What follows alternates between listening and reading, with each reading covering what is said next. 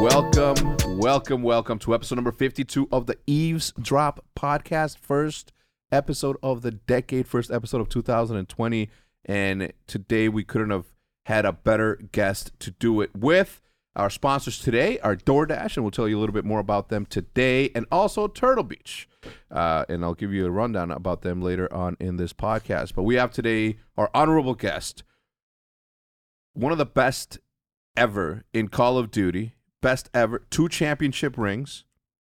Impossible to achieve, I don't think it'll. It can't ever be achieved again, can it?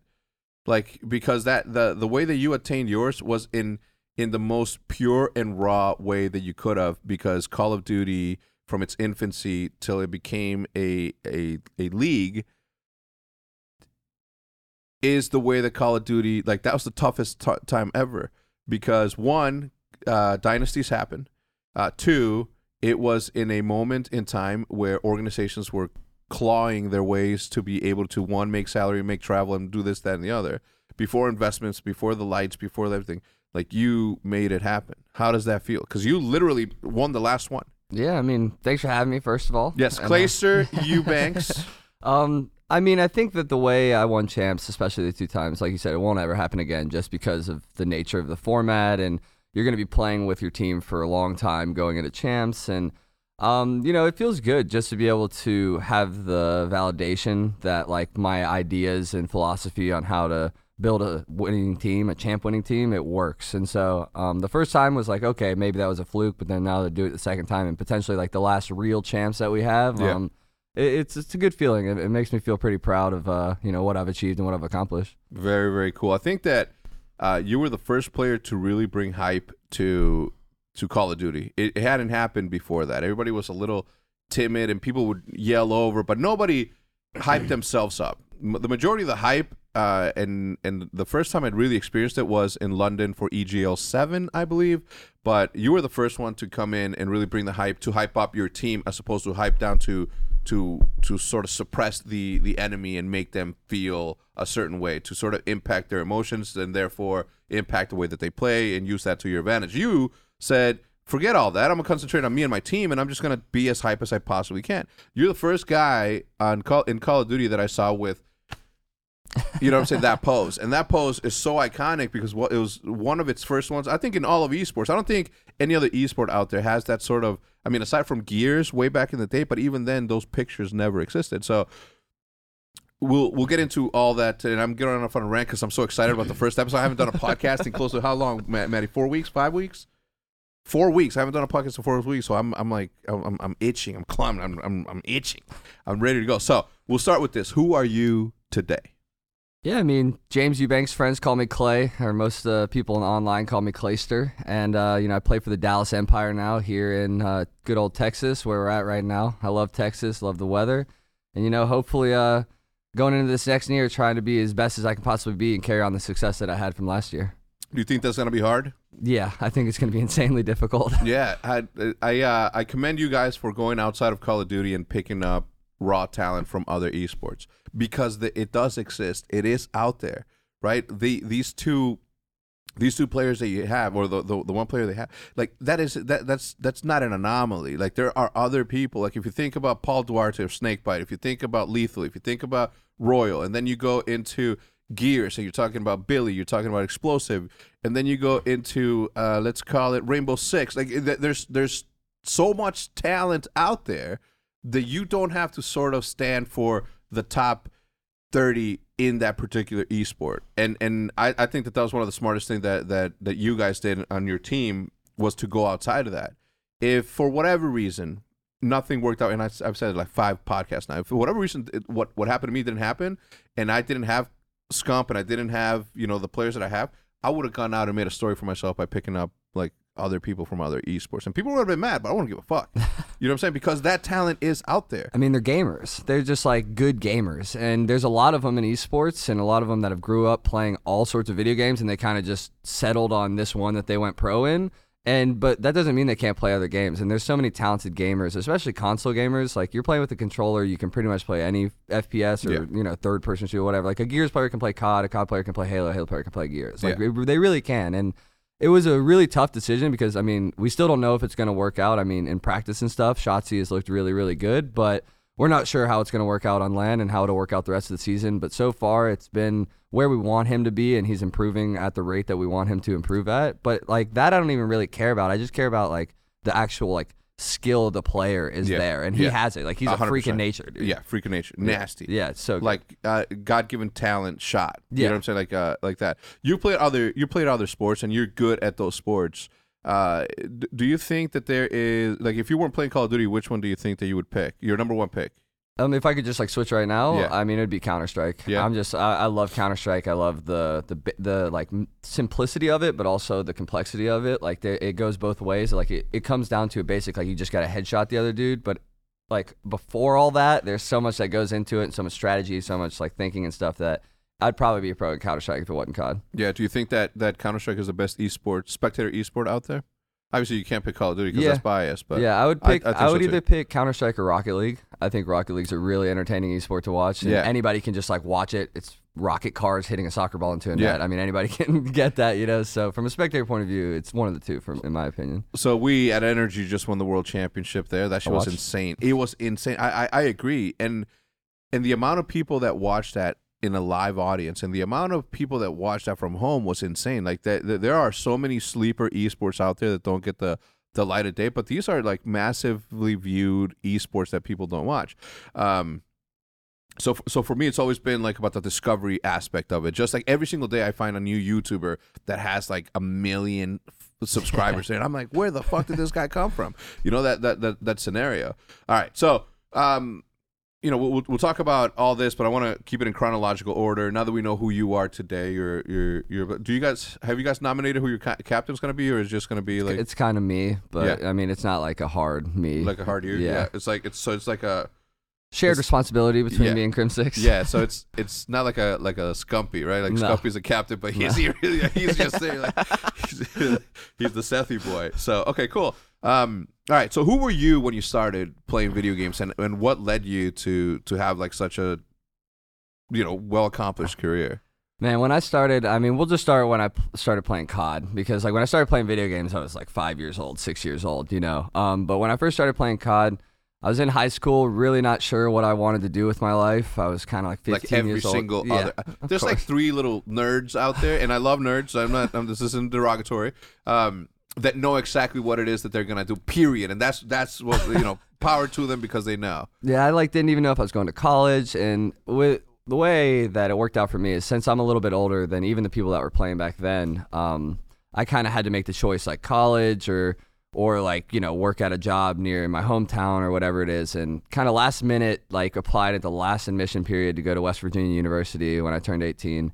And uh, like COD was kind of just like a back pocket thing. Then. Where are you from originally? Virginia, like Okay, Northern okay. Virginia. And um COD was like a back pocket thing. Like it was fun. I played a lot of Halo growing up and like almost competitively a little bit and uh not ever like seriously, but you know, enough to where we'd scrim and stuff online and uh used to play against some of the old Halo pros like Shook One and Light King and all those guys. But uh you know, then going into like 18, 19 years old, I went to college and COD was still like nothing. Like I would go and compete at these like GameStop tournaments. which cots are you talking about? Oh man, this was back in Modern Warfare 2 around that time. And so You played uh, Call of Duty 4, yeah, though, COD, COD 4 in 2008 and 2009, but it was just like we played in the PCLs online, which if you guys don't know, they're like online pro circuit ladder. It's what the league basically was like Yeah. back then, like integrated into game battles. And uh it was just for bragging rights. Like I did it in my spare time. I did it because it was fun, and I did it just to kind of talk shit. and like it Mhm. was really just you know back then it was kind of the wild wild west of Xbox Live, like late 2000s. It's yeah, just yeah. kind of like anything goes, and so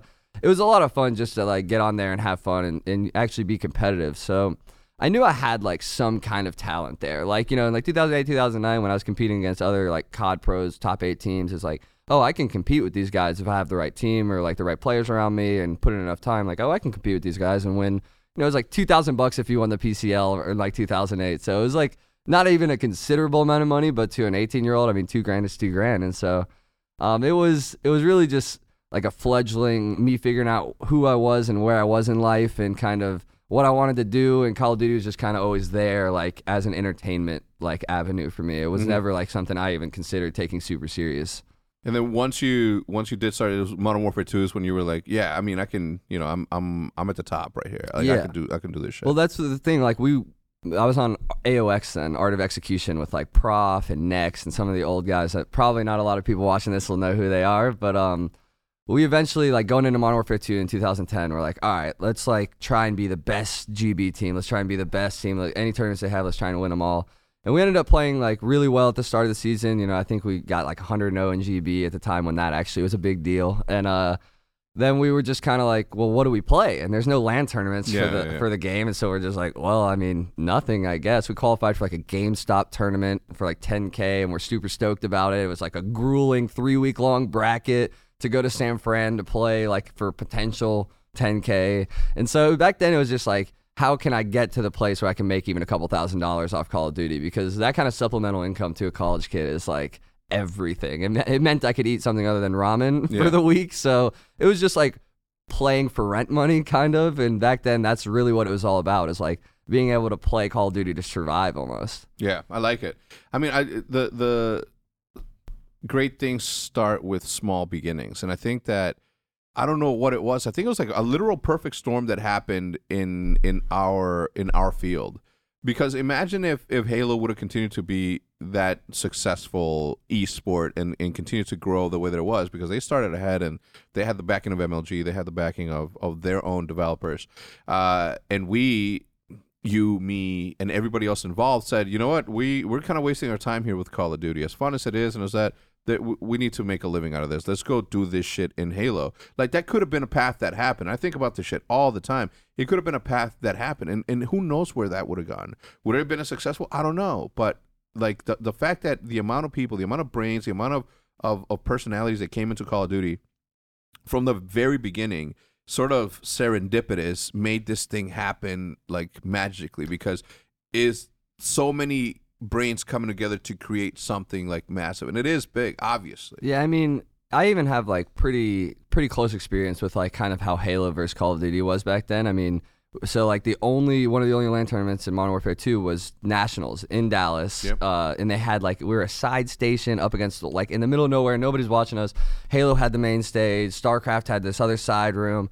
And I like like I said, I came from Halo, and so I looked up to a lot of these Halo pros, and I'd like go up and try and talk to them, and they'd be like, "Oh, what do you play? You play StarCraft?" I'm like, "No, I play Call of Duty," and they'd just be like, "Oh," and like that that like disappointment in their Yeah. face and in their voice, and it was just like I felt so bad at the time, Yeah, like yeah. it made me feel like shit. And I've talked to the pros who did it to me since then, and they like apologize, and of course uh, we've all grown and matured. Yeah. but like.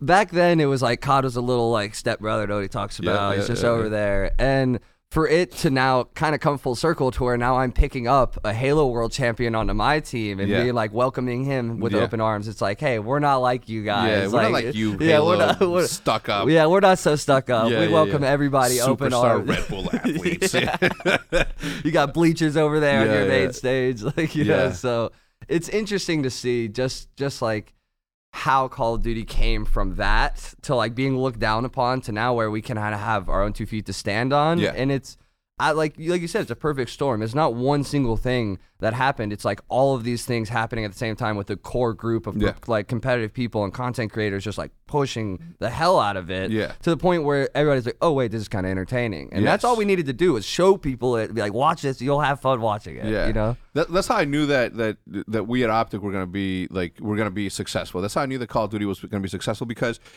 the storylines that we had didn't happen. And I'm gonna I'm gonna give you the perfect example. X Games.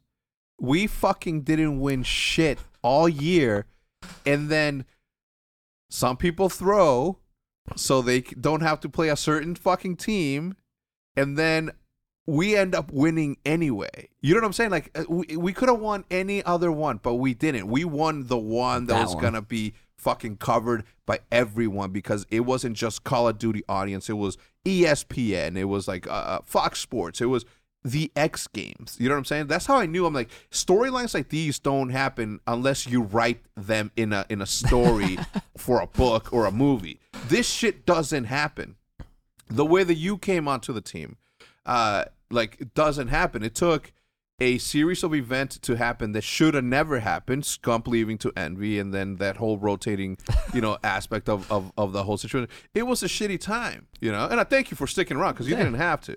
You know what I mean? Like you you, you could have said, like, ah, this is fucking shit show. I'm fucking out. And then what would that have cost? What series of events would that have cost? Because one of the reasons that Seth wanted to come back was because he was gonna play with fucking Clayster, and it wasn't gonna be we're playing. Not, not I'm obviously not talking shit about my good friend, best friend, big timer, but we were talking about a different fucking animal in you, right? You were like an actual fucking championship caliber fucking player. So like the series of events that happen don't just happen unless you fucking write them to have like a good ending. Dude, there's so many things that happen that like if one thing was different, if like one even like kills on the map in a in a tournament that happened that led to like for example, me joining you guys, I got dropped off compLexity after winning an event, then somehow went to TK. We could have got last place, but like clutched up to tie last minute, then roared to second place.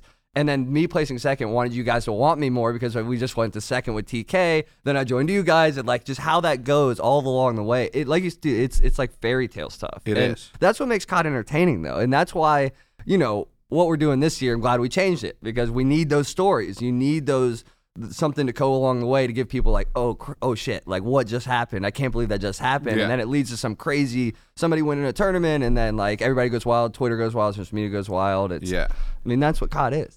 Yeah, and it, I mean, COD as it is right now with the with the eight team tournament style, well, there wasn't even a thing up until like I don't know, like a month ago. And even then, like the the amount, the, okay, one the reaction of the people that are in there was super positive. There's only like two people that are like they don't know what they're doing. They're like changing shit up at the last minute. I'm like, no, we know what we're doing, which is why we're changing it at the last minute.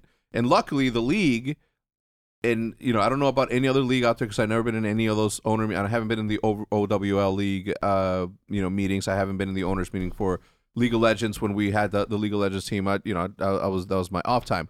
Uh, but in this scenario, everybody in the back office, you know, from from uh, from Pete Vlastelica, Johanna to you know my man Spencer, uh, like they they all like were listening and and they have such like they they have Casey there from MLG. They have Preston there. I mean, uh, yeah, Preston, right? Am I talking about Sp- Spin a Spence? Spencer? Yeah, Sp- Spin a Spence. Yeah, I'm I'm so dumb. anyway, like they have people there from MLG who have been running these tournaments for 20 years, and in conjunction with with you know people like Hastr0, people like me, people like you know that that, that have been there. Sort of like all got together and said, "This is the way that it should be, so it's a success. This is the, the way that it should be, so we don't cold cut cold turkey cold cut turkey Uh, what the fuck am i talking about how do you when you when you quit Cold something turkey? yeah you, no cold turkey separation of culture and what was built for 10 years with call of duty to ripping off the band-aid and saying you were playing only two uh, two matches you Maximum. guys bro you guys were about to go to london play one match come home for two weeks go back to france play one fucking match and come back that made no sense No, shout out to the CDL for that one, for and you guys for Yeah, pushing that, and Mike and everybody. Like, dude, because they were working on Christmas Eve to, to get this fixed. Like, Mm-hmm. Yeah. we were DMing our like rep rep rep chat, where like all the pro like pros from each team Yeah. are in this chat with like some of the CDL guys and whatnot, and there were on Christmas Eve DMing each other about like you know format and what they what it could look like and uh, kind of how the groups and the bracket Yeah. and everything look like. And I was like. I was like, Bowman, go spend time with your family. Like, stop. It's Christmas Eve. He's like, I got to get this done. Yeah. And then a couple days later, they changed the format. So I was like, oh, that's why Yeah. all you guys were working so hard. And I mean, I think us and all the fans and you guys, everybody is so happy about it. Like, I don't like maybe there's a minority of like one percent of people who did who would cares? rather league match, Yeah. but like They've no, never been. you- They've never been to an event, oh, dude. and they and they don't watch either. Dude. So they just wanted to fucking be included in the conversation. and they did. It just wouldn't have have been right. entertaining. Like even for the pros to go there, like you said, if we would have went there and had to have played a team that was maybe like 11th seeded or ranked, and just like 3-0 smoked them, we'd have been done in 30 minutes. And so we just traveled, you know, 20 hours to to play 20 minutes. And, Yeah. and like, there's no way anybody's gonna have fun doing that. We won't have fun doing it. Fans aren't gonna have fun watching. Like that's just how it is. It, it- well, first, it would have been super taxing on the players, Yeah. right? On the players, the, the travel, the amount of time that they're because we're traveling almost every single, every other weekend, Yeah. right? Which is fine if it would have been a cool format, but not for a single game. Yeah. you know what I mean? Like it, it, it takes away. Fans were about to, you know, pay a lot of money to go see two matches, which is done in traditional sports, which is why probably they thought it'd be a good idea. Like what what needs to happen is that this this format needs to be applicable to OWL. You know what I'm saying? Yeah. If we're able to take eight teams in the OWL and and, and do it for this, for for OWL, take they take our, our, our format and do it there.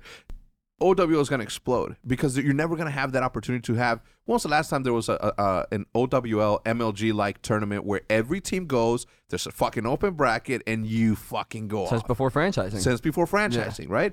And I think that that's one of the things. Like we, like I, I understand ap- applying traditional sports blueprints to what we're doing today, but we don't have to. We can follow it, but we don't have to do that. We need, we can, we need, we don't. That doesn't need to fit into us. We need to make and pick and choose what fits into this format that's going to work. And I think that like now that we have this is going to make for more creative, uh, you know, storylines because it's all how much, how much, how many points do you get? Ten points per championship.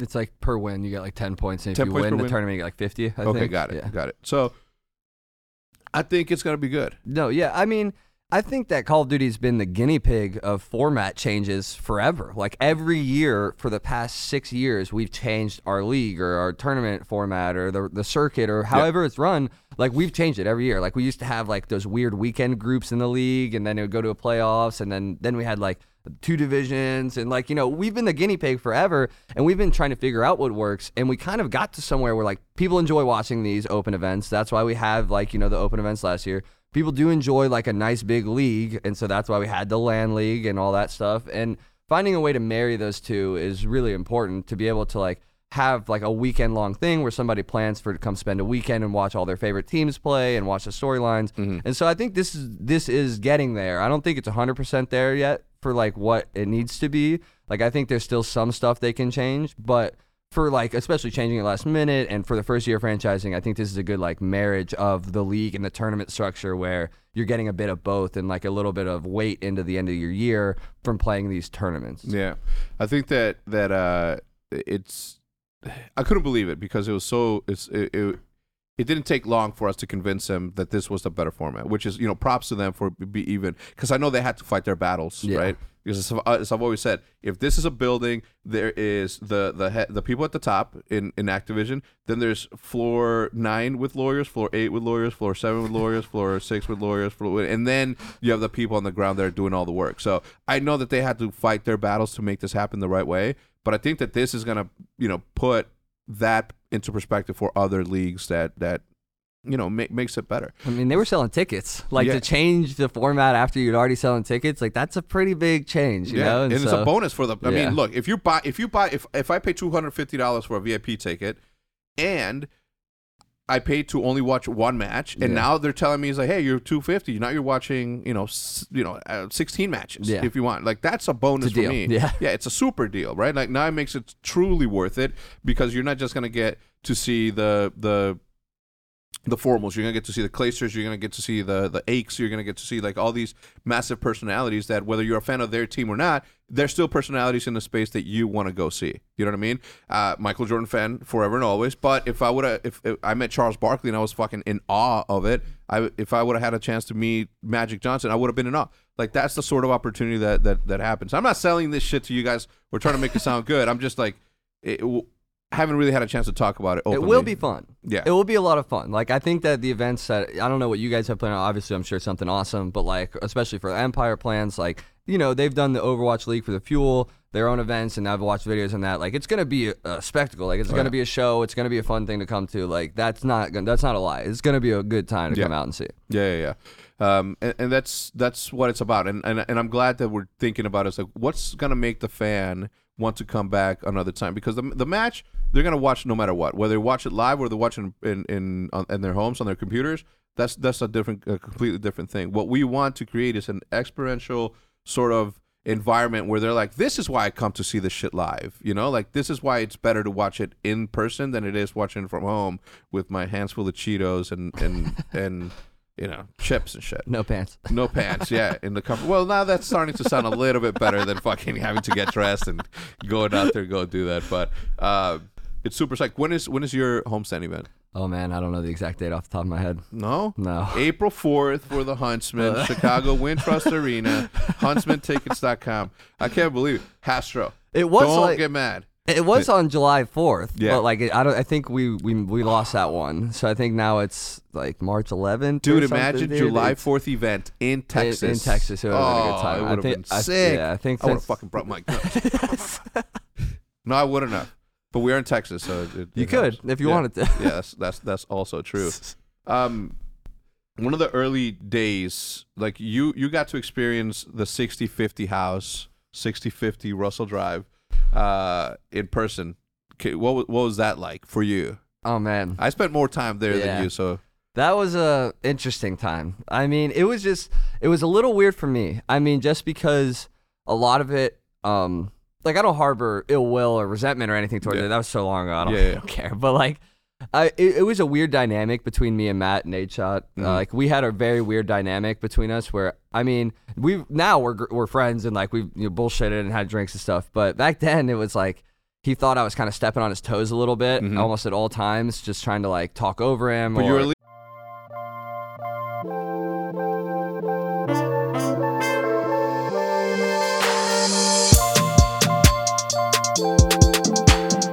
Welcome, welcome, welcome to episode number 52 of the Eavesdrop podcast. First episode of the decade, first episode of 2020. And today we couldn't have had a better guest to do it with. Our sponsors today are DoorDash, and we'll tell you a little bit more about them today, and also Turtle Beach. Uh, and I'll give you a rundown about them later on in this podcast. But we have today our honorable guest, one of the best ever in Call of Duty, best ever, two championship rings. Impossible to achieve, I don't think it'll. It can't ever be achieved again, can it?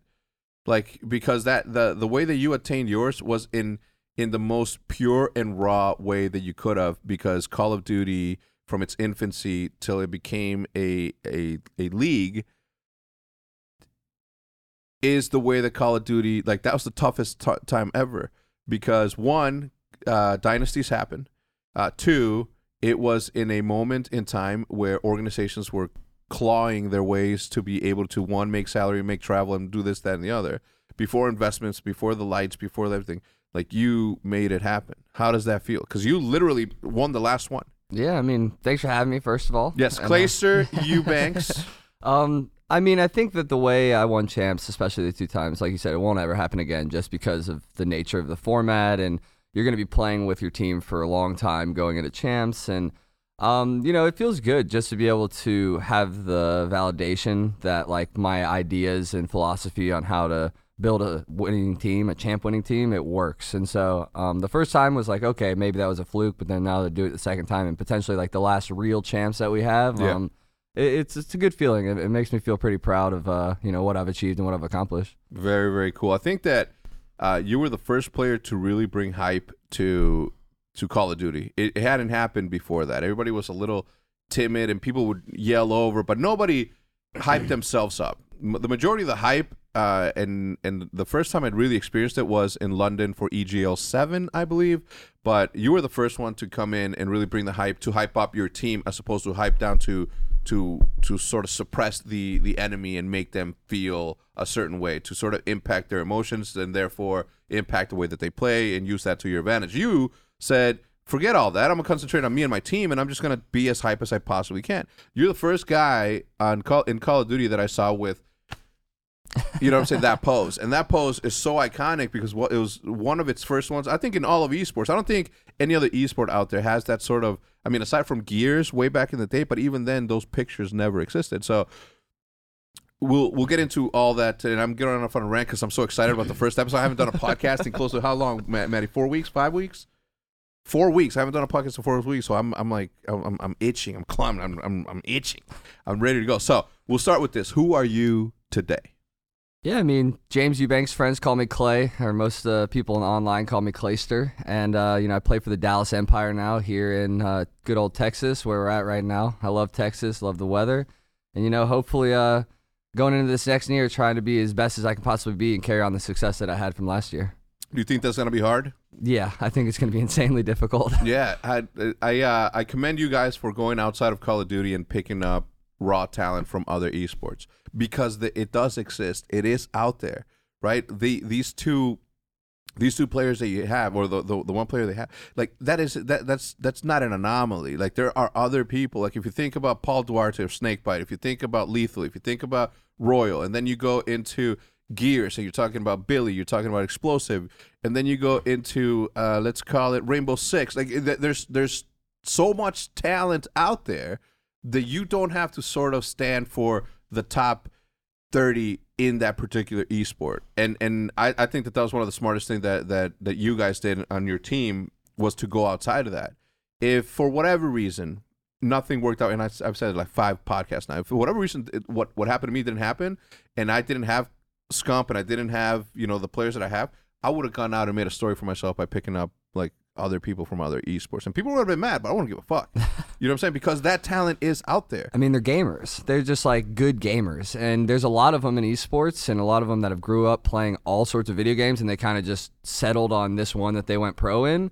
And but that doesn't mean they can't play other games. And there's so many talented gamers, especially console gamers. Like you're playing with a controller, you can pretty much play any FPS or Yeah. you know third person shooter, whatever. Like a Gears player can play COD, a COD player can play Halo, a Halo player can play Gears. Like Yeah. they really can. And it was a really tough decision because I mean we still don't know if it's going to work out. I mean in practice and stuff, Shotzzy has looked really really good, but we're not sure how it's going to work out on LAN and how it'll work out the rest of the season. But so far, it's been where we want him to be, and he's improving at the rate that we want him to improve at. But like that, I don't even really care about. I just care about like the actual like skill of the player is Yeah. there, and he Yeah. has it. Like he's a, 100%. freak in nature, dude. Yeah, freak of nature, nasty. yeah. So like uh, God given talent shot. You Yeah. know what I'm saying? Like uh, like that. You played other you played other sports and you're good at those sports.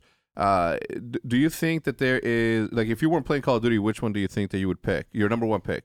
Um, if I could just like switch right now, Yeah. I mean it'd be Counter Strike. Yeah. I'm just I, I love Counter Strike. I love the the the like simplicity of it, but also the complexity of it. Like there, it goes both ways. Like it, it comes down to a basic like you just got to headshot the other dude, but like before all that, there's so much that goes into it, and so much strategy, so much like thinking and stuff that I'd probably be a pro at Counter Strike if it wasn't COD. Yeah. Do you think that that Counter Strike is the best esport spectator esport out there? Obviously, you can't pick Call of Duty because Yeah. that's biased. But yeah, I would pick. I I, think would so, either pick Counter Strike or Rocket League. I think Rocket League's a really entertaining esport to watch. And Yeah. anybody can just like watch it. It's rocket cars hitting a soccer ball into a Yeah. net. I mean, anybody can get that, you know. So from a spectator point of view, it's one of the two, from in my opinion. So we at Energy just won the world championship there. That shit was insane. It was insane. I, I I agree. And and the amount of people that watched that in a live audience and the amount of people that watched that from home was insane. Like that, that there are so many sleeper esports out there that don't get the the light of day, but these are like massively viewed esports that people don't watch. Um, so, so for me, it's always been like about the discovery aspect of it. Just like every single day, I find a new YouTuber that has like a million f- subscribers, and I'm like, where the fuck did this guy come from? You know that that that that scenario. All right, so um, you know, we'll we'll talk about all this, but I want to keep it in chronological order. Now that we know who you are today, you're you're you're. Do you guys have you guys nominated who your ca- captain's going to be, or is it just going to be like it's kind of me, but I mean, it's not like a hard me. like a hard year? Yeah. it's like it's so it's like a Shared responsibility between yeah. me and Crimsix. Yeah, so it's it's not like a like a Scumpy, right? Like No. Scumpy's a captain, but he's he really he's just there, like he's, he's the Sethy boy. So okay, cool. Um, all right. So who were you when you started playing video games, and and what led you to to have like such a you know well accomplished career? Man, when I started, I mean, we'll just start when I p- started playing COD because, like, when I started playing video games, I was like five years old, six years old, you know. Um, but when I first started playing COD, I was in high school, really not sure what I wanted to do with my life. I was kind of like 15 Like every years old. single Yeah, other. There's like three little nerds out there, and I love nerds. So I'm not. I'm, this isn't derogatory. Um, that know exactly what it is that they're gonna do. Period. And that's that's what you know. Power to them because they know. Yeah, I like didn't even know if I was going to college, and with the way that it worked out for me is since I'm a little bit older than even the people that were playing back then, um, I kind of had to make the choice like college or or like you know work at a job near my hometown or whatever it is, and kind of last minute like applied at the last admission period to go to West Virginia University when I turned 18. And uh, like COD was kind of just like a back pocket thing. Then. Where are you from originally? Virginia, like Okay, Northern okay. Virginia. And um COD was like a back pocket thing. Like it was fun. I played a lot of Halo growing up and like almost competitively a little bit and uh not ever like seriously, but you know, enough to where we'd scrim and stuff online and uh used to play against some of the old Halo pros like Shook One and Light King and all those guys. But uh you know, then going into like 18, 19 years old, I went to college and COD was still like nothing. Like I would go and compete at these like GameStop Which, tournaments. which CODs are you talking about? Oh man, this was back in Modern Warfare 2 around that time. And so You played uh, Call of Duty 4. yeah, though, COD. COD 4 in 2008 and 2009. But it was just like we played in the PCLs online, which if you guys don't know, they're like online pro circuit ladder. It's what the league basically was like Yeah. back then, like integrated into game battles. And uh, it was just for bragging rights. Like I did it in my spare time. I did it because it was fun, and I did it just to kind of talk shit. and like it Mhm. was really just you know back then it was kind of the wild wild west of Xbox Live, like late 2000s. It's Yeah, yeah, just yeah. kind of like anything goes, and so it was a lot of fun just to like get on there and have fun and, and actually be competitive. So. I knew I had like some kind of talent there. Like, you know, in like 2008, 2009, when I was competing against other like COD pros, top eight teams, it's like, oh, I can compete with these guys if I have the right team or like the right players around me and put in enough time. Like, oh, I can compete with these guys and win. You know, it was like 2000 bucks if you won the PCL or like 2008. So it was like not even a considerable amount of money, but to an 18 year old, I mean, two grand is two grand. And so um, it was, it was really just like a fledgling, me figuring out who I was and where I was in life and kind of what I wanted to do. And Call of Duty was just kind of always there, like as an entertainment like avenue for me. It was Mhm. never like something I even considered taking super serious. And then once you once you did start, it was Modern Warfare 2 is when you were like, yeah, I mean, I can, you know, I'm I'm I'm at the top right here. Like, I can do I can do this shit. Well, that's the thing. Like we, I was on AOX then, Art of Execution, with like Prof and Next and some of the old guys that probably not a lot of people watching this will know who they are. But um, we eventually like going into Modern Warfare 2 in 2010. We're like, all right, let's like try and be the best GB team. Let's try and be the best team. Like any tournaments they have, let's try and win them all. And we ended up playing like really well at the start of the season. You know, I think we got like 100 0 in GB at the time when that actually was a big deal. And uh, then we were just kind of like, well, what do we play? And there's no LAN tournaments Yeah, for the yeah. for the game, and so we're just like, well, I mean, nothing, I guess. We qualified for like a GameStop tournament for like 10k, and we're super stoked about it. It was like a grueling three week long bracket to go to San Fran to play like for potential 10k. And so back then it was just like. How can I get to the place where I can make even a couple thousand dollars off Call of Duty? Because that kind of supplemental income to a college kid is like everything. It, me- it meant I could eat something other than ramen Yeah. for the week. So it was just like playing for rent money kind of and back then that's really what it was all about is like being able to play call of duty to survive almost Yeah, I like it. I mean, I the the great things start with small beginnings, and I think that I don't know what it was. I think it was like a literal perfect storm that happened in in our in our field.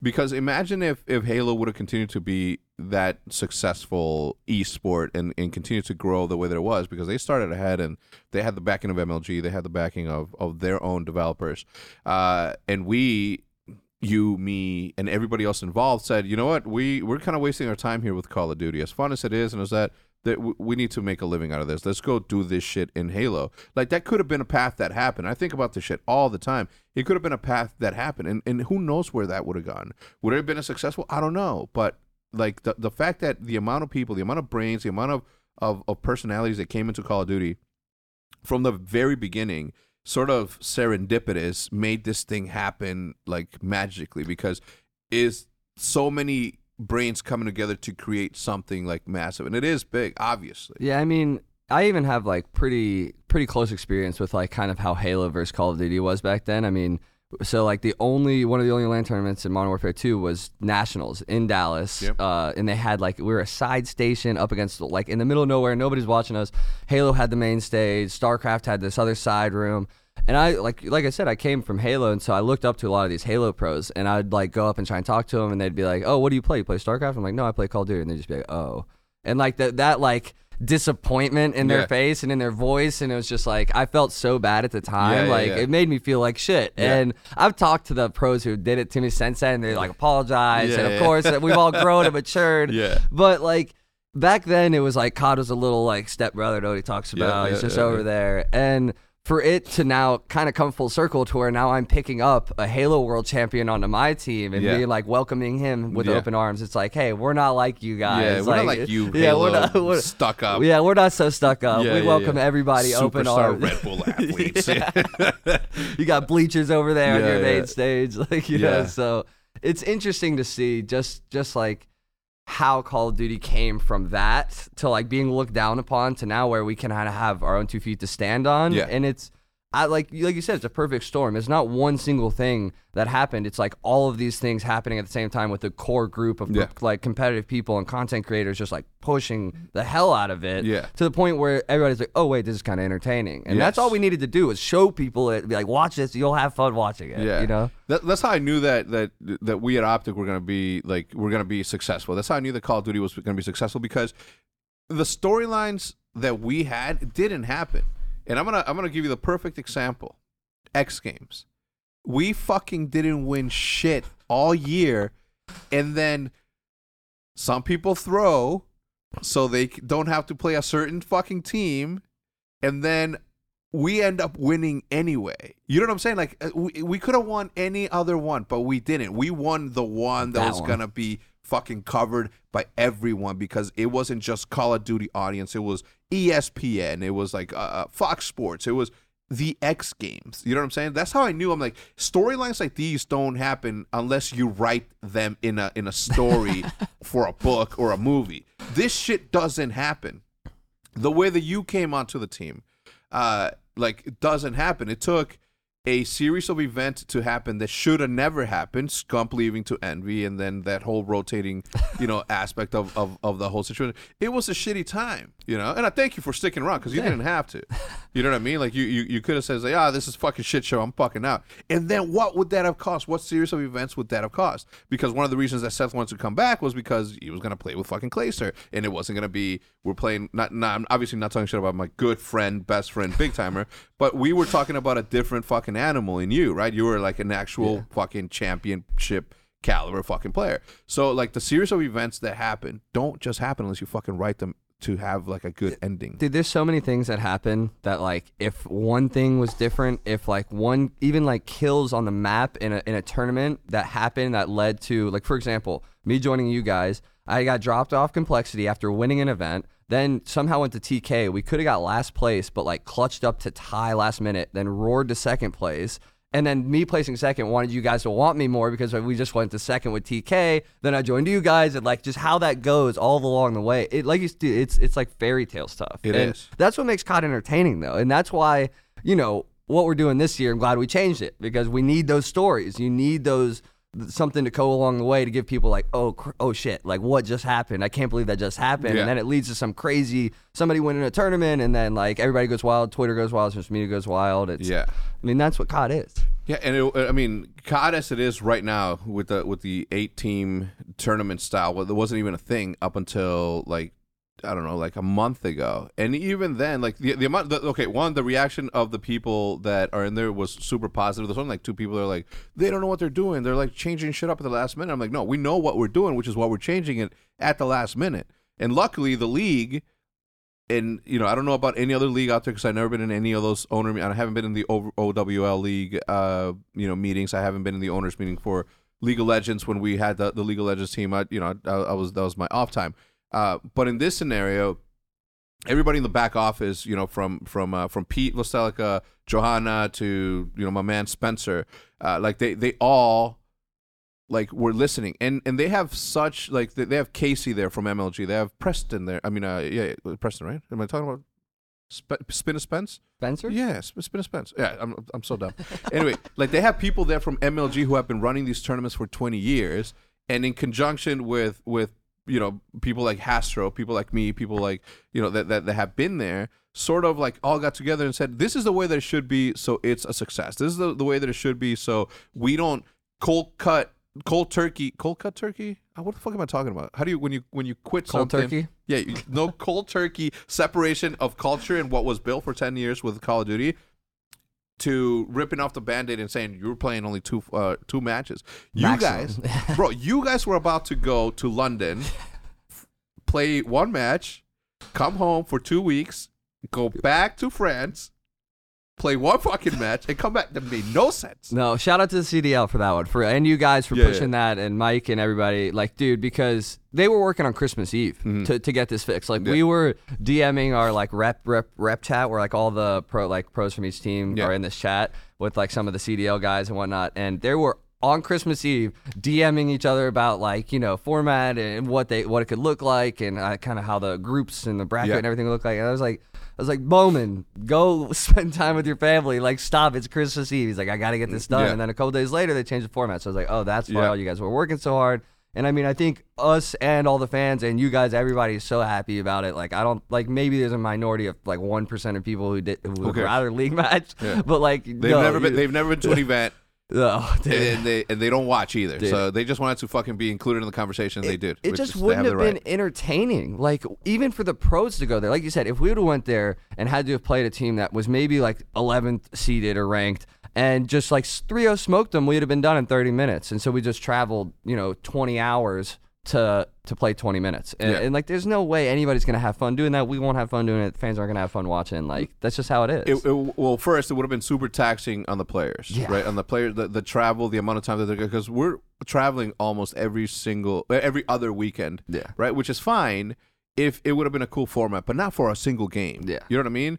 Like it, it takes away fans were about to, you know, pay a lot of money to go see two matches, which is done in traditional sports, which is why probably they thought it'd be a good idea. Like what what needs to happen is that this this format needs to be applicable to OWL. You know what I'm saying? Yeah. If we're able to take eight teams in the OWL and and, and do it for this for for OWL, take take, take our, our our format and do it there. OWL is going to explode because you're never going to have that opportunity to have. When was the last time there was a, a, an OWL MLG like tournament where every team goes, there's a fucking open bracket, and you fucking go Since off before franchising. since before franchising, right? And I think that that's one of the things. Like we, like I, I understand ap- applying traditional sports blueprints to what we're doing today, but we don't have to. We can follow it, but we don't have to do that. We need, we can, we need, we don't. That doesn't need to fit into us. We need to make and pick and choose what fits into this format that's going to work. And I think that, like now that we have this, is going to make for more creative, uh, you know, storylines because it's all how much, how much, how many points do you get? Ten points per championship. it's like per win, you get like 10 points. And if you win the win? tournament, you get like 50. I okay, think. got it, Yeah. got it. So I think it's gonna be good. No, yeah. I mean, I think that Call of Duty's been the guinea pig of format changes forever. Like every year for the past six years, we've changed our league or our tournament format or the, the circuit or however it's run. Like we've changed it every year. Like we used to have like those weird weekend groups in the league and then it would go to a playoffs and then then we had like two divisions and like you know we've been the guinea pig forever and we've been trying to figure out what works and we kind of got to somewhere where like people enjoy watching these open events that's why we have like you know the open events last year people do enjoy like a nice big league and so that's why we had the LAN league and all that stuff and finding a way to marry those two is really important to be able to like have like a weekend long thing where somebody plans for to come spend a weekend and watch all their favorite teams play and watch the storylines. Mm-hmm. And so I think this is this is getting there. I don't think it's 100% there yet for like what it needs to be. Like I think there's still some stuff they can change, but for like especially changing it last minute and for the first year of franchising, I think this is a good like marriage of the league and the tournament structure where you're getting a bit of both and like a little bit of weight into the end of your year from playing these tournaments. Yeah, I think that that uh, it's I couldn't believe it because it was so it's it, it it didn't take long for us to convince them that this was the better format, which is you know props to them for be even because I know they had to fight their battles, Yeah. right?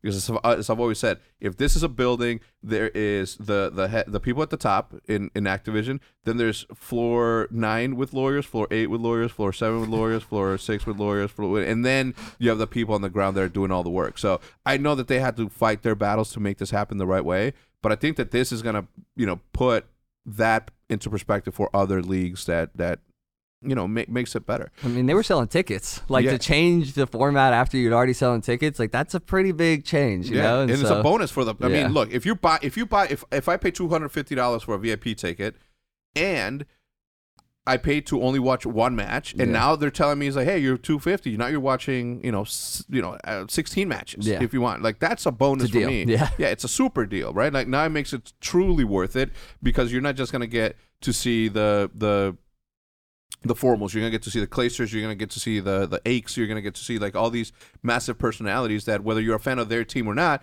they're still personalities in the space that you want to go see. You know what I mean? Uh, Michael Jordan fan forever and always. But if I would have, if, if I met Charles Barkley and I was fucking in awe of it, I if I would have had a chance to meet Magic Johnson, I would have been in awe. Like that's the sort of opportunity that that that happens. I'm not selling this shit to you guys. We're trying to make it sound good. I'm just like. It, haven't really had a chance to talk about it. It will be fun. Yeah. It will be a lot of fun. Like I think that the events that I don't know what you guys have planned. Obviously, I'm sure something awesome, but like especially for Empire plans, like you know they've done the Overwatch League for the Fuel, their own events, and I've watched videos on that. Like it's gonna be a, a spectacle. Like it's gonna yeah. be a show. It's gonna be a fun thing to come to. Like that's not gonna, that's not a lie. It's gonna be a good time to Yeah. come out and see. Yeah, yeah, yeah. Um, and, and that's that's what it's about. And, and and I'm glad that we're thinking about it. It's like what's gonna make the fan want to come back another time because the the match they're gonna watch no matter what, whether they watch it live or they're watching in in on, in their homes on their computers. That's that's a different, a completely different thing. What we want to create is an experiential sort of environment where they're like, this is why I come to see this shit live. You know, like this is why it's better to watch it in person than it is watching from home with my hands full of Cheetos and and and you know chips and shit. No pants. No pants, yeah, in the comfort. Well, now that's starting to sound a little bit better than fucking having to get dressed and going out there and go do that. But uh, it's super psyched. When is when is your homestand event? Oh man, I don't know the exact date off the top of my head. No, No. April fourth for the Huntsmen, Chicago Wintrust Arena, HuntsmenTickets.com. I can't believe it. Hastr0. It was Don't like get mad. It was on July fourth, Yeah. but like I don't. I think we, we we lost that one, so I think now it's like March 11th. Dude, imagine dude. July fourth event in in- Texas. In, Texas, it would have been a good Oh, time. It I would have think, been I- sick. yeah, I think I would have fucking brought my guns. no, I wouldn't have.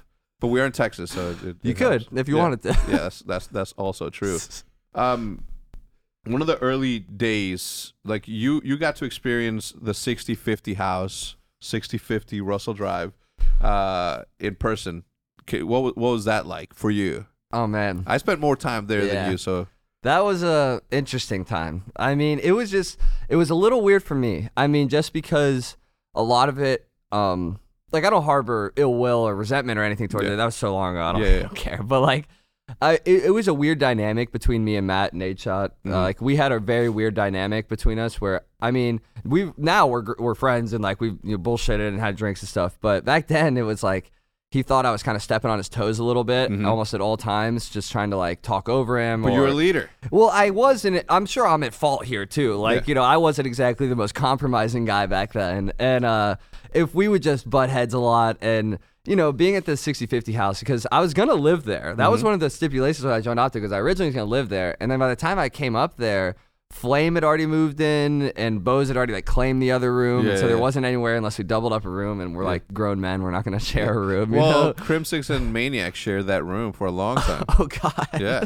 well, they've like they've known each other, right? From like Halo and stuff. Then maybe, maybe, hopefully, Maybe. hopefully, because that I don't know, but it like being in the house, like it was awesome. First of all, because it was the first team house I'd ever been in, just to like have the environment, playing, you know, boot camping, and I think we played like AW there early, which was awesome, and being just in the environment with your teammates in that for the first time was awesome. Just to be able to like go to the movies or we'd go get Chipotle or Panda together or you know just however it went.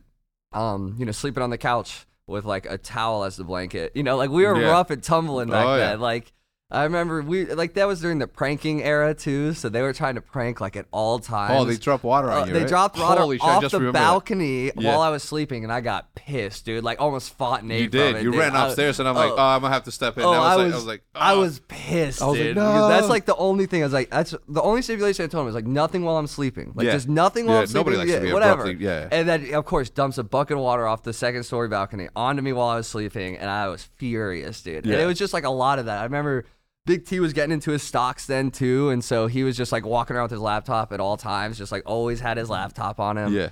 And you know, then at the time, that was when we kind of had like that's when we picked up Proof, and we had Seth there, and like Proof is still one of my better friends from the entire scene, and Mm-hmm. so just to have like a good friend of mine who I'd known since 2008, 2009 was really awesome, and it was the camaraderie. Like you Yeah. don't really have that camaraderie much anymore. The just like the four dudes trying to make it, like living in a house, just kind of like playing Call of Duty all the time. Yeah. like it, it's special to me. Like Yeah. although it was kind of like.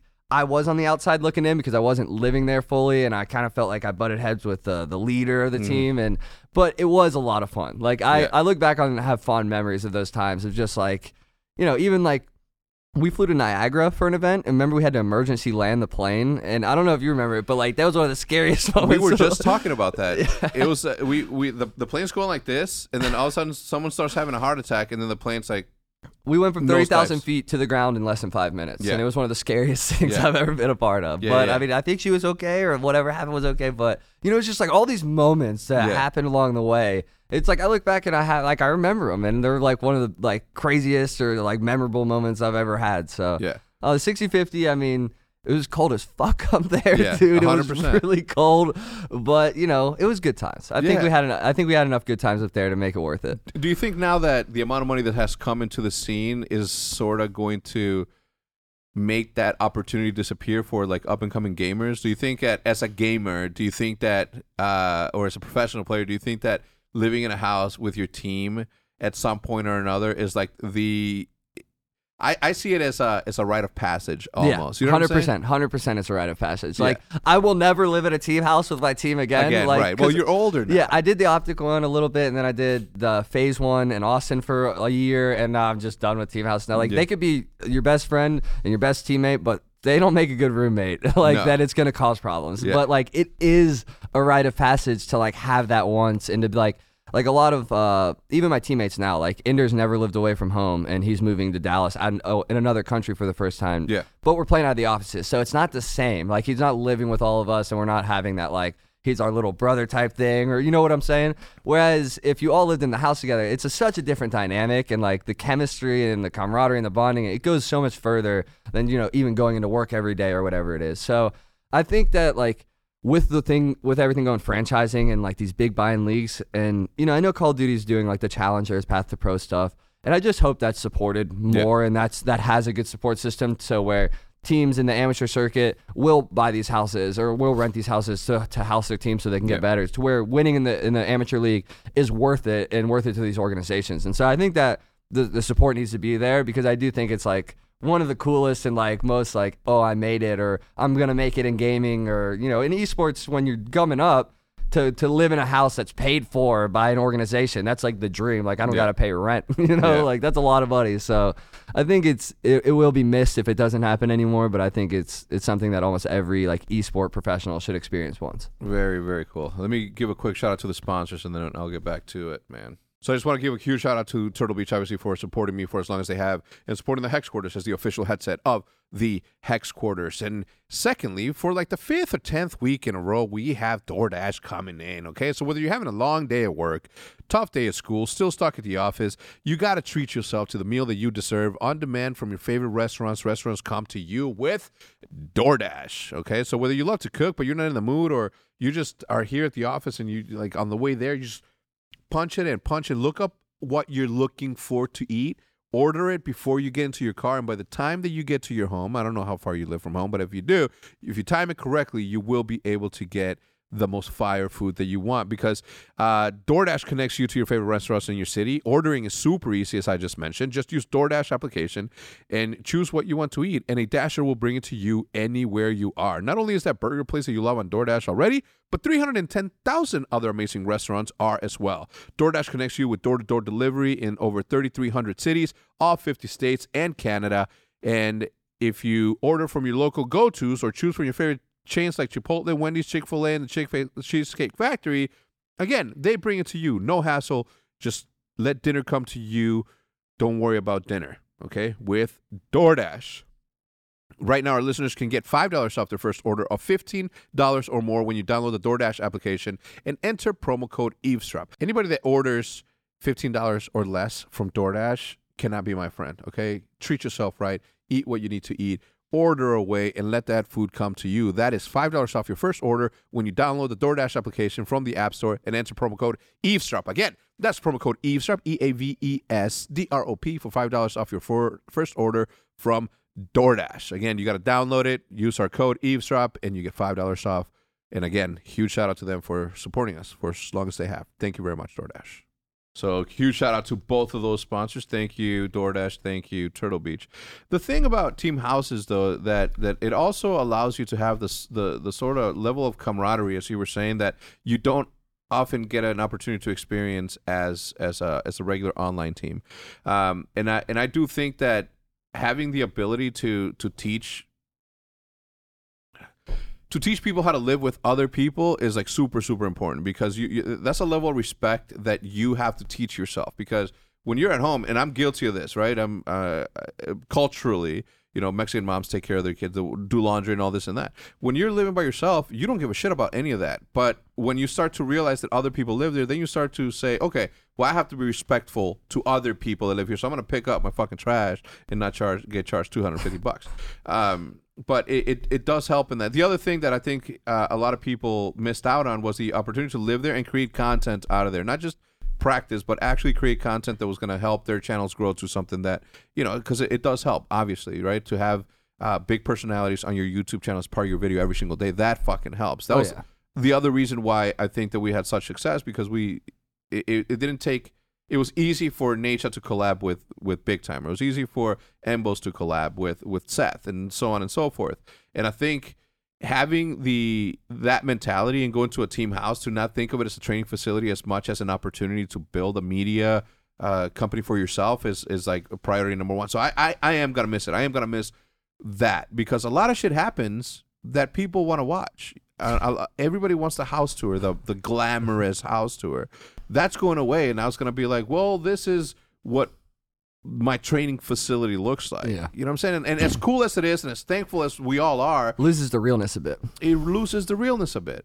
It, it, it loses that startup like grind, grimy grind that you have to go through, and and we romanticize and look at it through rose-colored glasses uh, as much as we want, but it it it was a beautiful moment. I mean, there was like rats in the house at one point because all the garbage. So like, we definitely look at it through through through a lens. So Yeah. it was like Flame Sword always tells a story how he'll be watching TV downstairs, then they're they're all blazing up and they're just chilling watching TV, and all of a sudden they see beep beep beep beep, beep, beep little Mickey Mouse come out of the fucking you know thing, and then I get there and I'm pissed. I'm I'm I'm Oh, yeah. human. I'm like you motherfucker. I told you guys all you have to do on Wednesdays take, Take out the trash. garbage. That's it. Take out the fucking garbage. Like I cannot like, and and I had to get the maids to come on that day and to take out all the garbage. Otherwise, it was never going to happen. At one point, right? And we live right next to the forest too in Illinois. Like there's a lot of wild animals out there. Luckily, it wasn't a raccoon infestation, right? Yeah. Because that would have been tougher. But like it, it was, there, there was a point in in in that where you couldn't even get to the car because it. Have you ever seen hoarders? yeah, That's what the garage looked like, but with full of garbage. And you just and I'm just like, I'm throwing all this shit out, and it'll be like Nate will be like, no, no, I got my golf clubs in there. I'm like, oh, if you can tell me where, I'll let you keep them, okay? But no, there was nowhere to be found. Nate had like bags upstairs. Those he had a family of mice up there. And it wasn't gerbil. He, I, I'm like, why don't you just buy them them little running wheels while you're fucking at it, right? So you could get some it exercise. teaches people to grow up. That's what Yeah. those houses did, and that's what a lot of that was for us, especially. Like, and I'm sure it's going to be a lot of that for you know iLLeY and Shotzzy living all alone for the first Are time. they and uh, rooming together? or- They're not rooming together, but they're nearby. But they're both 18. For like they've never lived off out of their parents' house. Like there's always gonna be that growing up stage. Yeah. And I think now it's accelerated because back then we're all living in a house and like you're you're you are like watching us, or No. you're like you're not our dad, Right. like you know. So like it's just a bunch of kids, really like 18, 19 year old kids running around a house and like not taking out the garbage and not cleaning or doing dishes. And you know I experienced that in the FaZe house, like.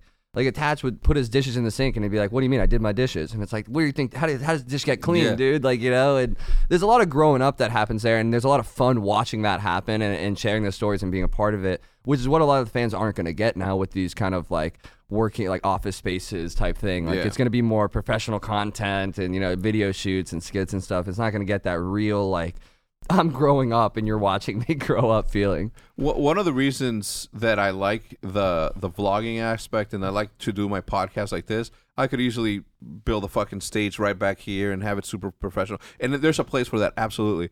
But I am such I, I'm I'm in such I'm enamored with the fact that anybody can do what we do, and and above anything else, like I want. Uh, the point of YouTube has always been to me that like we can do it with like nothing. We had a bigger, uh, and you were there for this, I'm sure. W- when we did the uh, the AW announcement the for for Call of Duty, were you there when we had two teams? Maybe. I Oh, wait, I was I was I was there. I played AW early at the house, and then I got Okay. dropped like in the so next yeah, month. okay. So it was Yeah. so it was you. So to give you an example, Activision spent four million dollars to to release or to promote the release of the new game in uh It's like a movie or something. No, in Oh, DreamHack. Okay. Okay, so they paid like four million dollars. They flew in fucking pros. They did this, that, and the other, and they and they and they spent four million dollars. and they they got I think uh, around 60,000 65,000 people that watch or, or a little bit more. Out of our house, which we paid I think Jude said around 2750 or 3750 or uh, something around there. $3,700 300 with a $1500 computer with a $120 camera. When we announced the new game uh, or the new the, the new esports setting for our game or I think it was Advanced W with OpTic Nation and OpTic Yeah. Gaming Yeah, yeah. that got to a, like 99 i think. We didn't break 100 i was pissed. We didn't break 100 if we would have started an hour uh, later we would have because we would have caught the people coming out of school. But that's what i like about it that anybody at any moment can make magic happen with nothing but a fucking phone and i think that we're also going to lose that with the amount of money that's coming in because we are going to have the professional mm-hmm. settings we are going to have that and that's going to make it i don't want people to be disillusioned with the fact that they can do it. I don't want them to see the the stage and be like, the only way to be successful in the space is if you have a stage like that and a camera that's expensive as fuck. Matt, how much are these cameras? The one that I'm pointing at? 400. That's 800 bucks. The only expensive camera is the $5,000 one that I have right there, which is my uh, Sony A7S, which I also vlog in, in which we also shoot everything with. So that's worth it. Yeah. But to throw a podcast, you can go that. There's only one, two people running this shit, Yeah. right? Maddie edits, I do the thing, and that's a two man show, right? The way that that Hitch won two esports industry awards, or you know, you know, whatever, was because he had a story to tell, and we gave him nothing. I gave him nothing. I literally just gave him a camera, a plane ticket, and a bed. And he just on his own shit went out and recorded. it. I didn't give him the most expensive. I mean, actually, I did give him the most expensive camera. It was the 5D Mark, whatever. But that I think is also going to lo- get lost out there. And I don't want anybody that watches this do not do not believe the hype. Okay, you will be able to do something with just a fucking phone more than ever now, right? And then work yourself up to buy the cameras that are going to make your quality better. But there isn't there isn't that big of a difference in, in, in quality if the story's not there to fucking begin with. Like Yeah. everybody has something to say. I think the biggest thing for us when we were doing it, at least, like we were trailblazers in a way, especially like you guys' OpTic. I mean, Matt and you basically taught me how to do content. I mean, the first time I came to the 650 Russell House, me and Matt did a like intro vlog, like right there, you know, and and y'all really taught me how to be comfortable in front of a camera and do the whole content thing.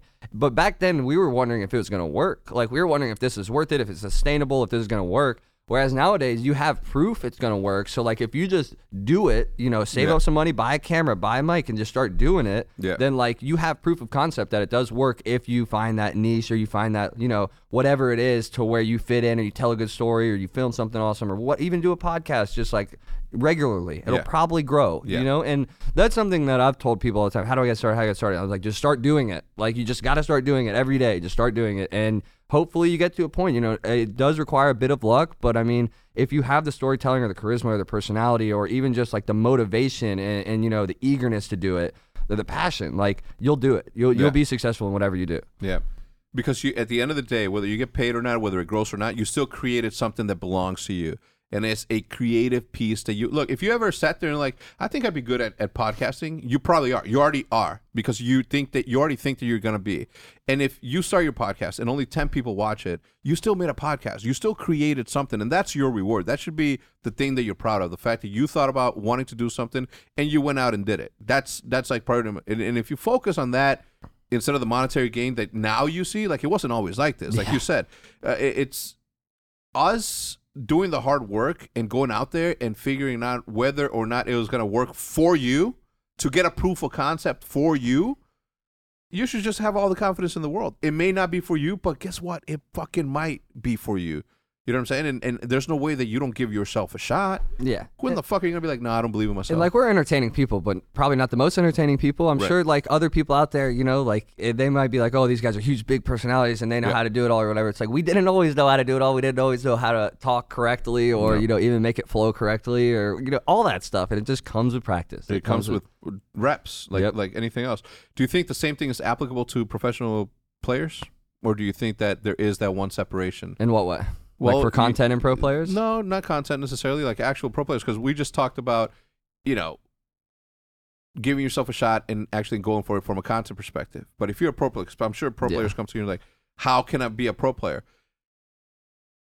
Give it a shot. but it might not be for you. You might not be. I know, like I tried, you know, or not didn't fucking fully, but I, Yeah. I wouldn't have made. I don't have my thumbs and my hand, my eyes are not the same as what you were given. You know what I mean? That's the toughest one for me. A lot of people asking how to like be pro in Call of Duty or how I got here or whatever. It's like I think first of all there is a level of like talent that you just have or you don't, and the talent can grow from a young age. Like I said, I played video games since I was like five or six, playing like GoldenEye when I was eight years old. Like you know, so I've been playing video games since a young age, and so I'm probably learned how to do it now from being so young playing them. And if you don't have that just like baseline of talent and skill, like it's really tough to overcome because of how selective it is. I mean, there's what 80 pro players in the franchise league or 60 or whatever it is. So like there's not a lot of people that get put into this thing.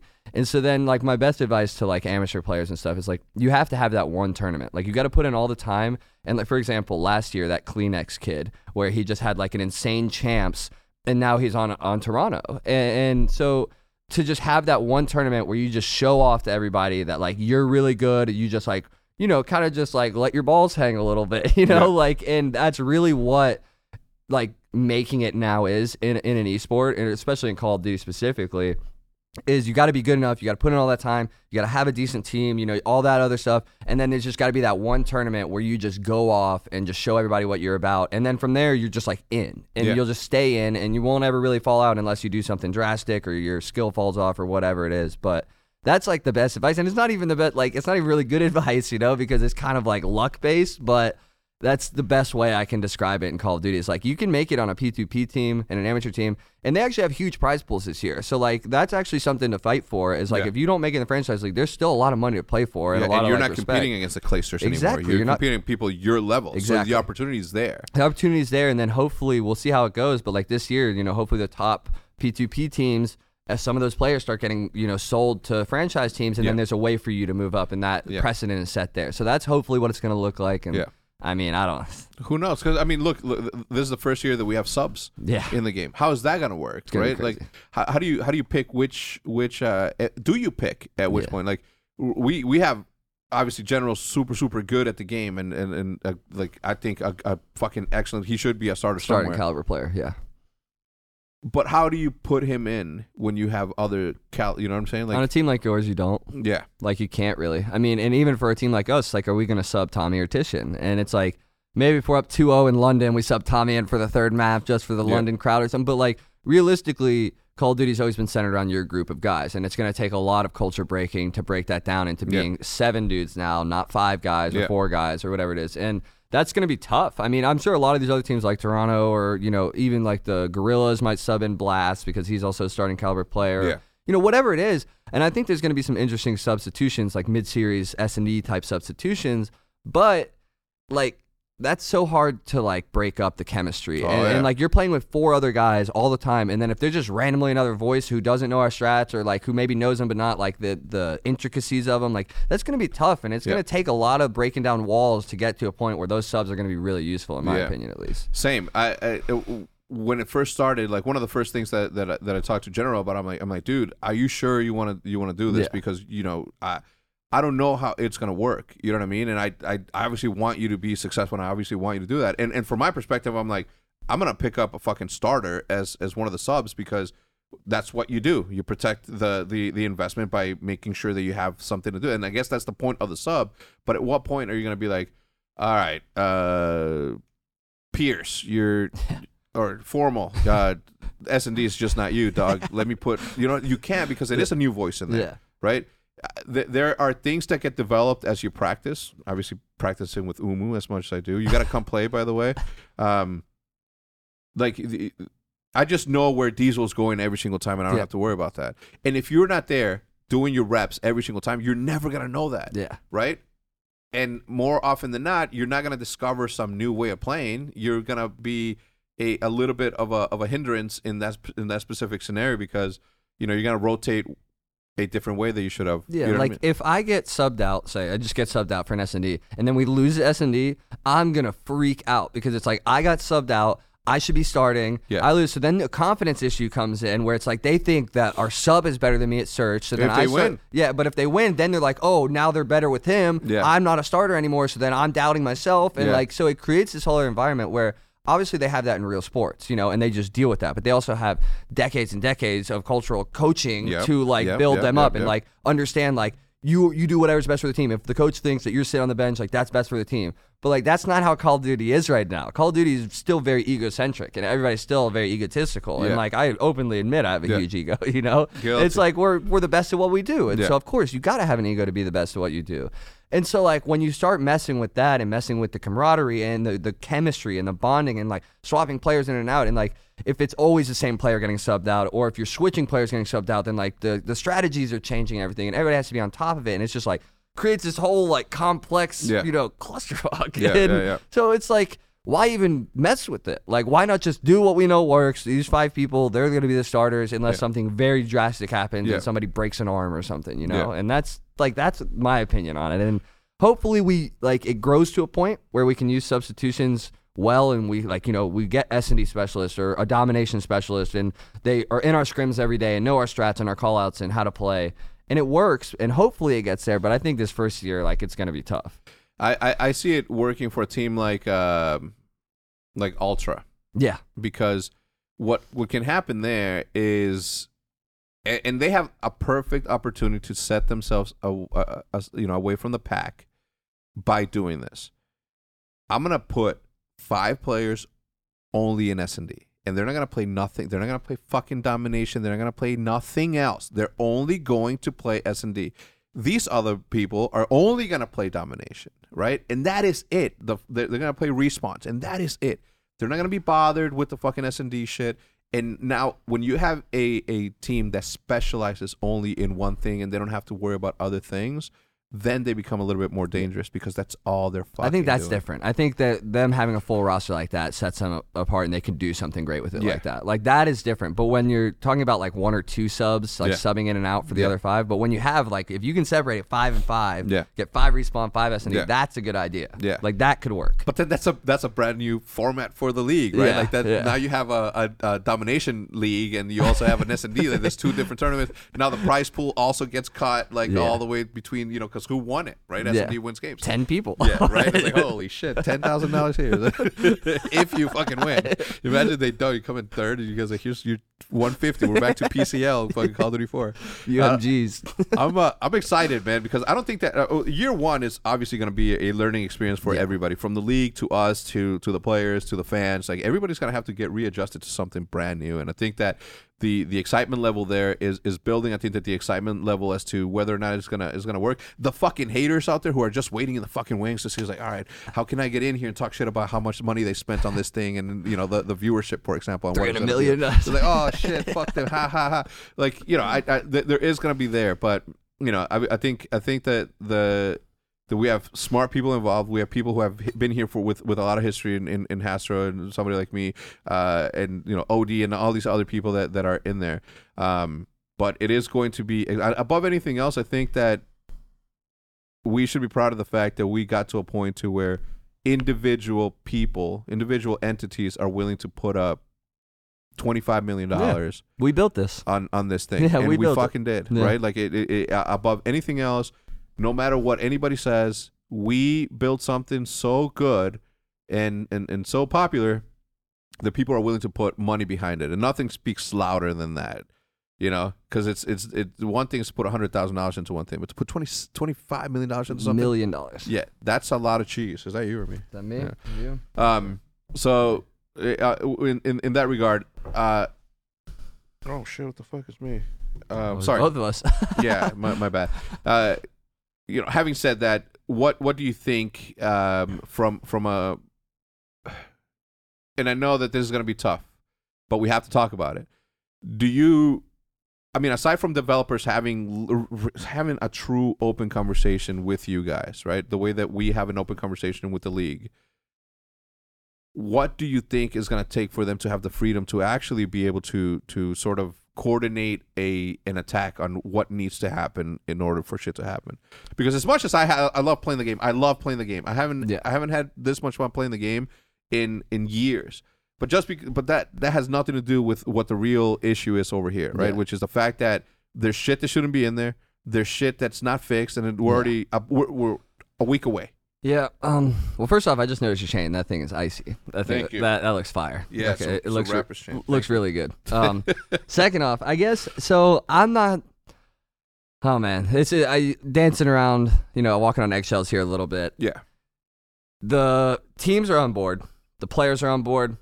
The publisher Activision is on board, and it's just a matter of getting the developers and meeting them in the middle. And I think this year, I don't think anybody expected franchising to happen this quick. I mean, even last year, people were telling me like it's not going to happen this next year; it'll be the next year. Mhm. And then all of a sudden, it was like, oh no, it's happening this year.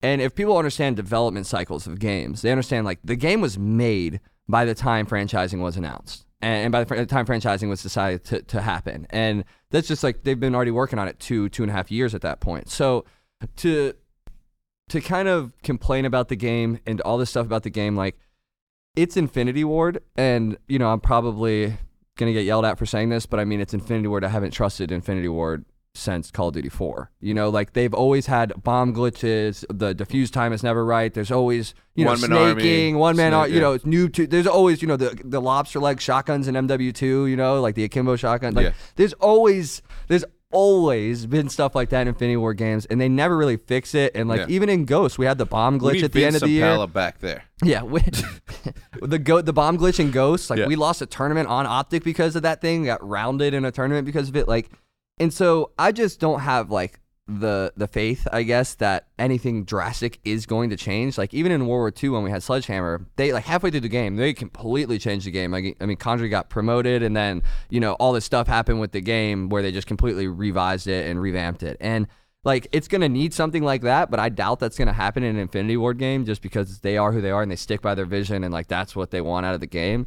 And so I think truly to get to a point that everybody's happy with, it's gonna take like pre pre like finished development input from Yeah. not only the pros but like the community Yeah. and, and the even the like Activision and the owners where we're in there like we should be already flying out to to Treyarch or, Yeah. or whatever whoever's making the next game. We should already be flying out there helping them develop this thing, helping them get it to a Yeah. competitive level.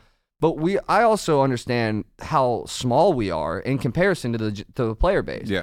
But I also think that's a problem of the game not being made for competitive, where if the default TDM playlist was a competitive playlist, Yeah. we would be a bigger portion Yeah. than if, like, we don't even have a ranked playlist in the game right now. Like, we genuinely don't have anything. So, what are the ranked play- players supposed to play, or how they're supposed to get, you know, incentivized to play? What are their rewards for doing well? You know, what is their camo or helmet they get, or calling card they get for getting top 100 or Yeah. top 200? You know, like, all these basic things that make ranked play successful in other games where ranked is a default form of play is just like stuff that's missing in COD and has been missing in COD forever. Like Yeah. we get camos at the end of the year or we get World War II camos where it looks like wrapping paper around the gun. It's like, who, what is this? You know, and it's like, where are the cool, like, Yeah. you know, awesome camos, like a crown for Like, the oh shit, that- this- like- that's a bronze player right there. yeah, literally. Like, wh- where is like the incentives? Where is the camos? Where's the marketing push? Where is you know all these things that make a successful Yeah.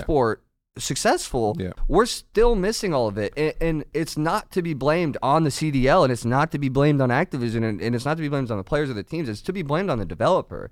And you know, I'm sure there's plans for it to come, and I'm sure there's so much legal red tape, and Yeah. but like now the CDL owns like the Huntsmen or the Empire. Like they don't have to go through all this legal to get OpTic or to get E United anymore. Like they just have to literally The use their own IP and, and and promote it. And so like it's made it easier so they don't have to go through the red tape. And now we still don't have it. We still don't have the push. And so I, I it makes me think that it's like a developer centric thing. And the only way to fix that is to continue showing our like kind of outrage at them because they say like you know, being mad on Twitter doesn't work.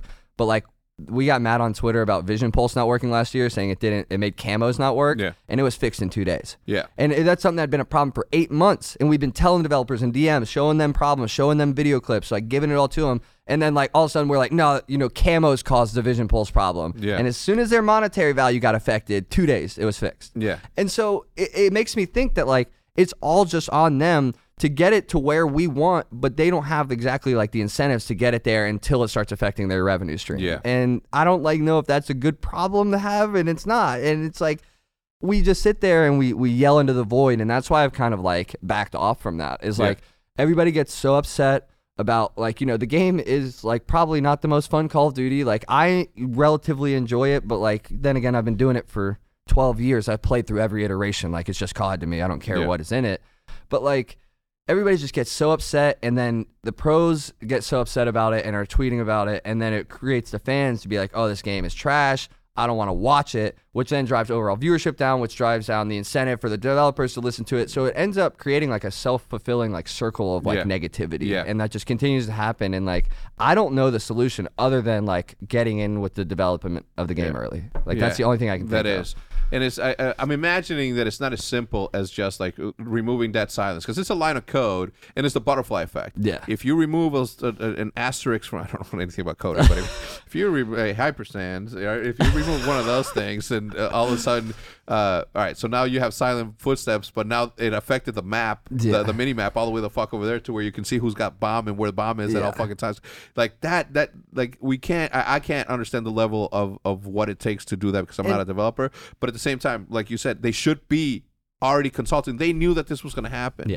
You know, and and it's not like it's not like it's Overwatch. Okay, this this this esport has two, 2000 has 13 years of history right this has been a proven scene for over 10 years it is a thing that's as sure as uh, as a brand new game coming out this year, when it, with a new game, with a new game comes a new league or a new season, and right there and then that should like there's it's, it's not like we don't know if it's gonna be around. We've been around. We're gonna continue to fucking be around. We'll still play. Yeah, we're still gonna play. The People are still gonna watch. People are still gonna enjoy the game. You know that this is a thing. Why not get involved like super super early? Now it's like okay, so who who do we invite? Right? Aches. Uh, Aches is gonna be super super super like competitive. This is what competitive is gonna be. Do you bring in somebody?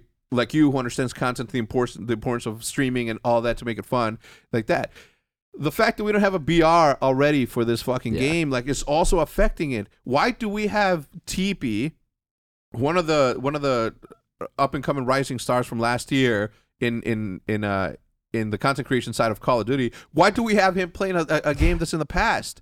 Why don't we give him what we need so his audience can then be like, okay, well, uh, you know, I like this game. I had such a good time watching this guy that I'm going to watch professional pe- people do it.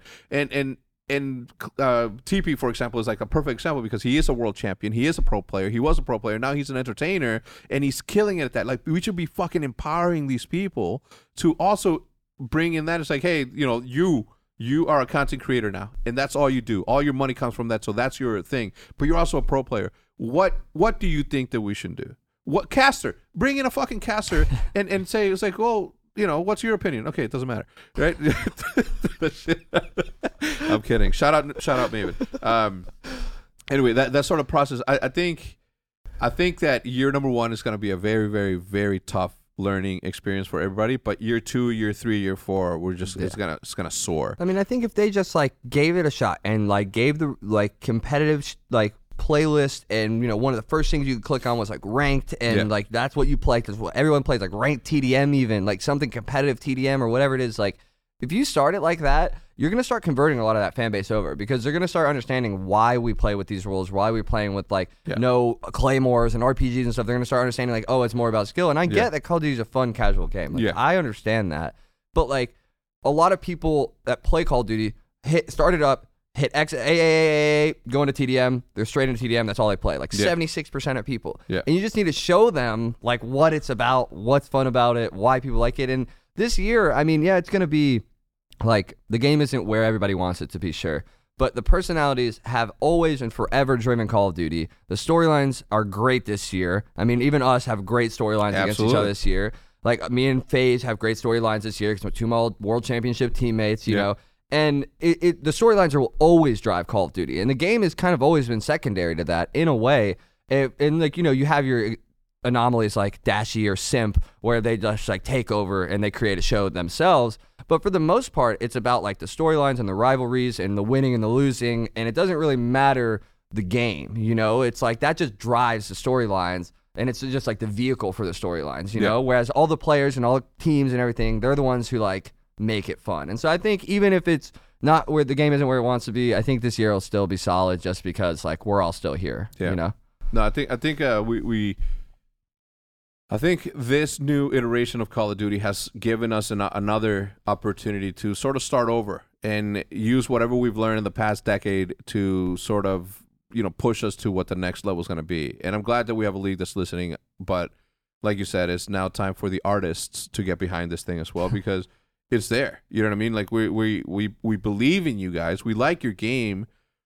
Let us interact with it the way that we think that we should interact. I, I don't know the complexity of it. I don't know, but I do know that there's that there's an esport out there that has been around for over 20 years who have never changed fucking maps. If anything, they added one, removed another, and, and this and the other. Like that's the sort of opportunity that I think that we have the opportunity to do, and we're just not taking full advantage of it. And that to me is the most tragic part because if it's about money, nobody spends more money on Call of Duty than Call of Duty players. and when you give them the opportunity to be able to earn a specific camo because you hit bronze and now you you you have bronze. Imagine if you're if you're in a public lobby and you you you kill a, a fucking diamond player. You're gonna be like, oh shit, wait, maybe I should be trying to get my diamond because I just I've been Yeah. smoking this dude all game long. You know, maybe he's a fake and he just got to the top because he he's been carried.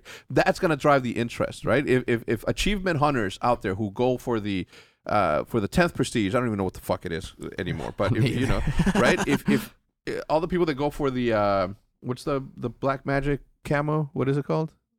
The, Damascus, The Damascus? Damascus, I think. Uh, yeah. yeah, the Damascus. Like those same people are gonna be like, wait, why does this this this uh this platinum player have a platinum gun that I can only get there in in uh in, in a competitive mode? exactly. Okay, I've accomplished this. I'm good enough. I obviously have my Damascus. What else? Oh shit, I want that too. Okay, now I'm in a competitive mode, right? And then guess what? We have millions of people that are playing that. I can guarantee that one out of those millions of players has the caliber and the ability to be a pro player, and he's never going to be able to discover it. And that to me is a fucking shame. Yeah, it's a tragedy almost. And I mean, like World War II did the best of it. Like they had an elo system, they had rewards for it. They could get like helmets and breastplates and stuff like that. Like, and it was the most active ranked play we've ever had. And so, like, that's proof. Proof is right there. Yeah. You know, like it's already been done. Like we just got to do it. Like, Yeah. and that's what. It, it blows my mind, and I just don't even get upset about it anymore. The fact that like stuff like that's missing, I'm just Yeah. like, But that's a problem. it is a problem. It's- I'm, it's- I'm it's- apathetic to this situation Yeah. now. I don't even try and fight for it anymore Right. because I'm just like, whatever, dude. Yeah. Like, but it's terrible. It's, a it's a tragedy. problem that we got used to being okay with bullshit because bullshit's bullshit. But Yeah. it's not okay, right? If if if you live if you live in an abusive relationship and it becomes okay, that's time to get out. You know what I mean? I'm not saying that we're gonna get out, but I'm saying like it's it's it's bad when you think that that's the right thing that or that you, You just become okay with the You become with yeah. okay with with that sort of uh, toxic environment and, and and it can't be healthy for the developers either you know what I'm saying? these are just regular people that want to go to work create a piece of artwork get the fuck home and do that but now they have to deal with with it you know when they get home and they go on twitter and now they're like oh shit you know something that i created actually you know what i don't know why people are yelling at me when it's fucking bob in in uh in shaders that that caused this fucking problem i'm not gonna throw bob and shaders over you know to to the to the wolves so it's like this They're psych- real people too. The devs Yeah, are real people hundred too. Yeah, a lot of people don't get that. Yeah, hundred percent. It's not just a just not an at Yeah. out there with a with a profile pic. Like they, these are people who have lives, and it affects them. Your negativity affects them. I, I bet you they don't. They're like me. They don't go to Reddit. You know. Yeah. Shout out to my Reddit people who are positive all the time. So shout out to you guys. I cut To- back massively. Yeah, Yeah. you have to. I think. I think. uh as, a, as an artist or as an entertainer, uh, as an entertainer, you have to. You can't. You can't let the people out there influence the. Like you got to a place because you know better about what you want to create, and uh, and sometimes it works, sometimes it doesn't. But you got to a place without anybody's input, and I don't think that, you know, that in this case, Call of Duty esports got to a place because of people like us who have been fucking grinding this game in hopes that it will turn into something. Gladly it did, or happily it did, but we did put the work in, so our voice should count for something. You know, the only reason that you're able to sell these twenty five million dollar franchises is because we've been here doing it not for free, but putting massive sweat equity into this thing to make it fucking work. Um, and you know that that's think about think about it like this: we've we've pushed this scene, us content creators and professional players, we pushed this scene so far that people, developers, now are able to continue to build a fucking game because it's more security. and people love the game so much that they're willing to put money up to prove that they care about that fucking space. So it's crazy. Anyway, sorry, we rambled on. Anything you want to say in the closing comments? Uh, Oh, um, I mean, no. Thanks for having me. Hope you guys watch Dallas Empire this year. We're gonna have some good rivalries. when is so- it again? Ah, sh- sh- should have remembered that one before I came in. But no, um, seriously, thanks for having me, man. It's a good time. No, it, this. it- it won't a- be the last time either. No, it shouldn't Uh, be. We got, I got, we got a lot more to talk about. Oh man, we have massive things, dude. You kidding me? Like a lot. But uh, I know that you have to go to practice. It's your first day of work, so First day of work today, guys. Going into the first day of work. Super happy about that. Seven years, first Yeah. day I've gone into work. yeah, It's crazy. It is crazy. And uh, luckily for you, you're going into a fucking incredible space. Like the Super pictures that happy I've about seen is holy shit. Yeah. It, the, the fact that you can go in there and be like, hey. Uh, I'm gonna create a video today for my YouTube channel. Who wants to stay back and do that, and then use their, their facilities and Yeah. use their camera people to do that? That's fucking insane. That's what it should be, uh, in my opinion. Anyway, um, if you don't have anything else uh, to say, I'd like to thank you, man. Thank you. Appreciate you stopping by. Uh, thank you for tuning in, everybody. Thank you to both DoorDash and Turtle Beach for uh, supporting the podcast as much as it did. Uh, if you guys enjoyed the video, remember to not leave without leaving a like and be sure to share it. It helps. Don't be selfish. Share it with the world. We'll see you guys next time. Thank you. Goodbye. Oh, one more thing, because Matt didn't give me the signal. 600 seconds is going away. Uh, we have something very, very special coming back to you guys uh, instead of 600 seconds. So even though we're removing the 10 minute podcast, which is a whatever, we're bringing something cool that's super cool, and it airs next week sometime. So be happy about that because you're gonna love it. Thank you. Hit him with the music.